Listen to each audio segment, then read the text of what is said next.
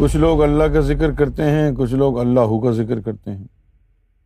فرق یہ ہے کہ یہ جو لفظ اللہ ہے، یہ اسلام کے جو چار جو درجے ہیں، ان چاروں کو کور کرتا ہے۔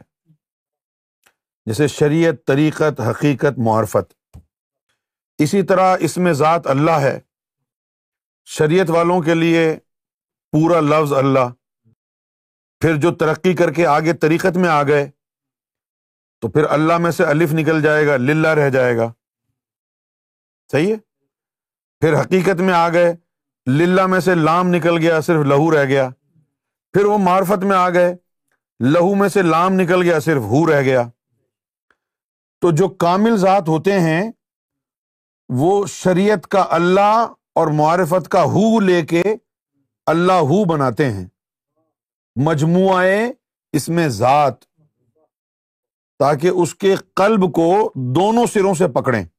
اللہ ہو اللہ ہو اللہ ہو، تاکہ دونوں طرف سے نفس اور قلب دونوں میں تہارت کا مادہ آ جائے۔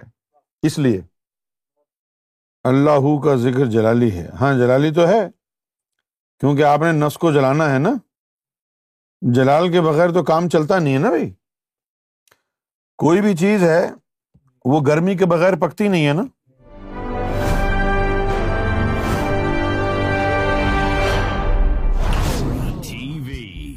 Bringing light love and peace in your life